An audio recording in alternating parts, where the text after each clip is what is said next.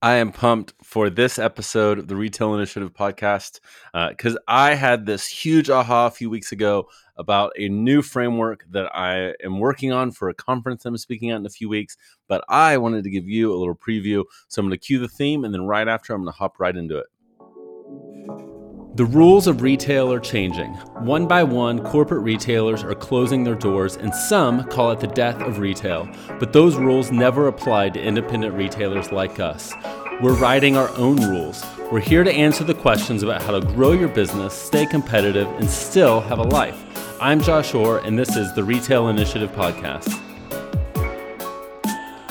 All right. I hope you've been enjoying these last few episodes. And can I just ask a favor? If you have, will you please leave a review wherever you listen to podcasts? It really is so helpful to us uh, and helping us reach new people. Uh, so, you maybe have heard about Maslow's uh, hierarchy of needs. You know, it's this idea that, uh, you know, we have to have certain things taken care of in a certain order uh, in order to be like a whole hu- human. I'm not even saying that the right words, right? Um, and uh, hear me out because this is going to come back. We're going to bring it back to e-commerce. Um, but I think that it can teach us some things. So just to recap, you know, his hierarchy of needs um, is first you have these physiological things like you literally need air and water and food and shelter, and then you move to safety like you you know obviously it'd be really hard to like attend a personal development conference when you're like you know under attack right? And then love uh friendship and connection and those things and then esteem so like some self-esteem uh, and then self-actualization this idea of it's really personal development like how can i be the best version of myself?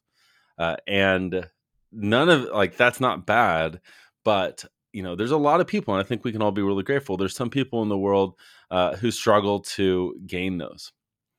But what does this have to do with e commerce?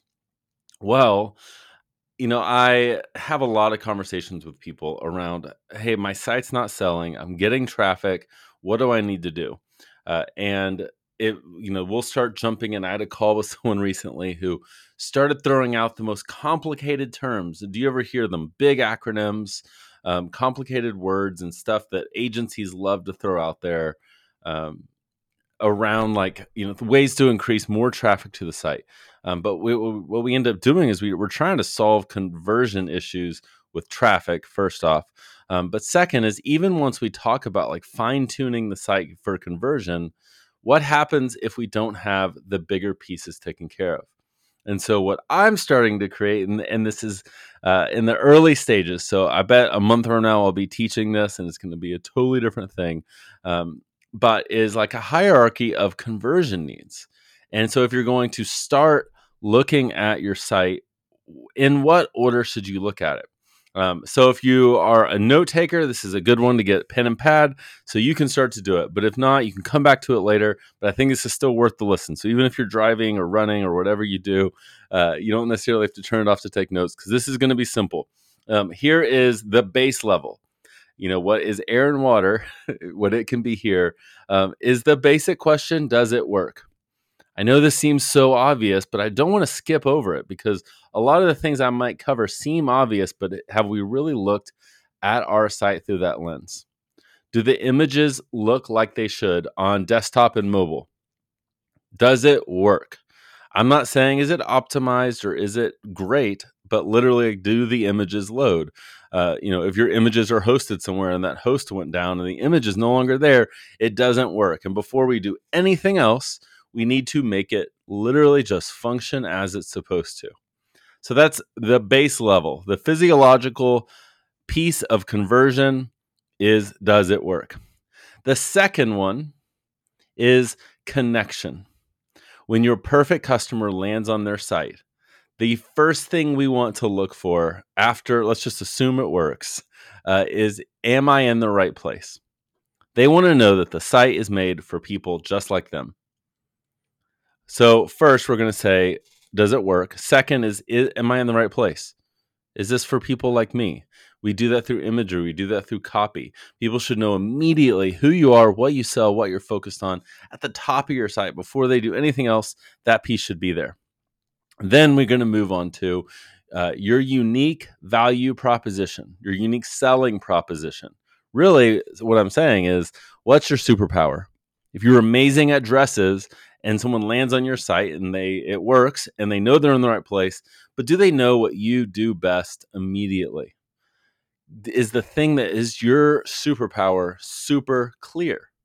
You know, I talked to someone who um, they were all about the fact that they give back and there's all these charity elements to their site and they support these local artisans and all this cool stuff and none of that came across on their site without like you you could dig and find it but it wasn't just crystal clear so we start with does it work then we move to am i in the right place then we move to is your unique selling proposition super clear then we move to experience this is where you know, this is where does my site function as I would expect it to? Are the button, are the call to action buttons clear?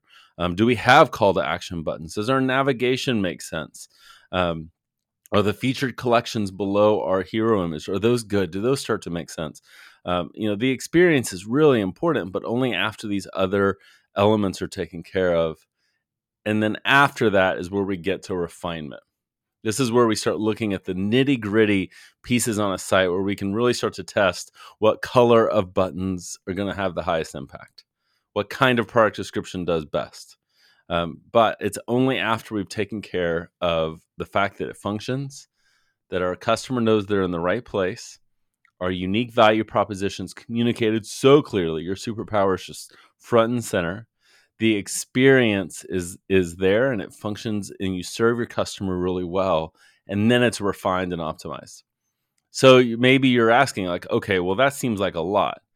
Well here's what i would say is if you start at that base group you basically then just want to follow base best practices for anything above your current level so if it still isn't working don't worry about refinement just follow whatever the theme might have for you or, or your developer, or if you aren't working with someone and you're a successful brick and mortar retailer looking to gain traction online, of course, I would love to connect with you. DM me at Retail Josh and we can connect. Um, but you can connect and just follow the best practices for those elements.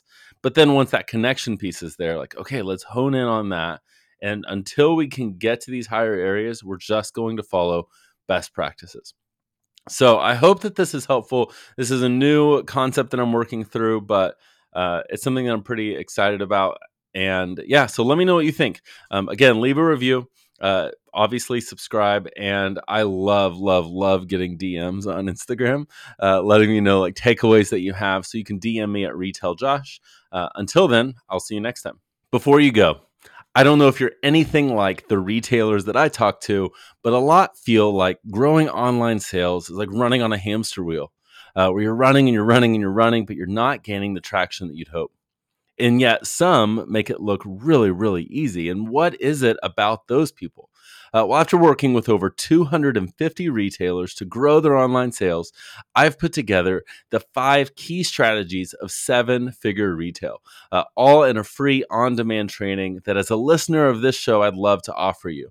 Uh, you can get access to this exclusive training at secretsofretail.com slash podcast.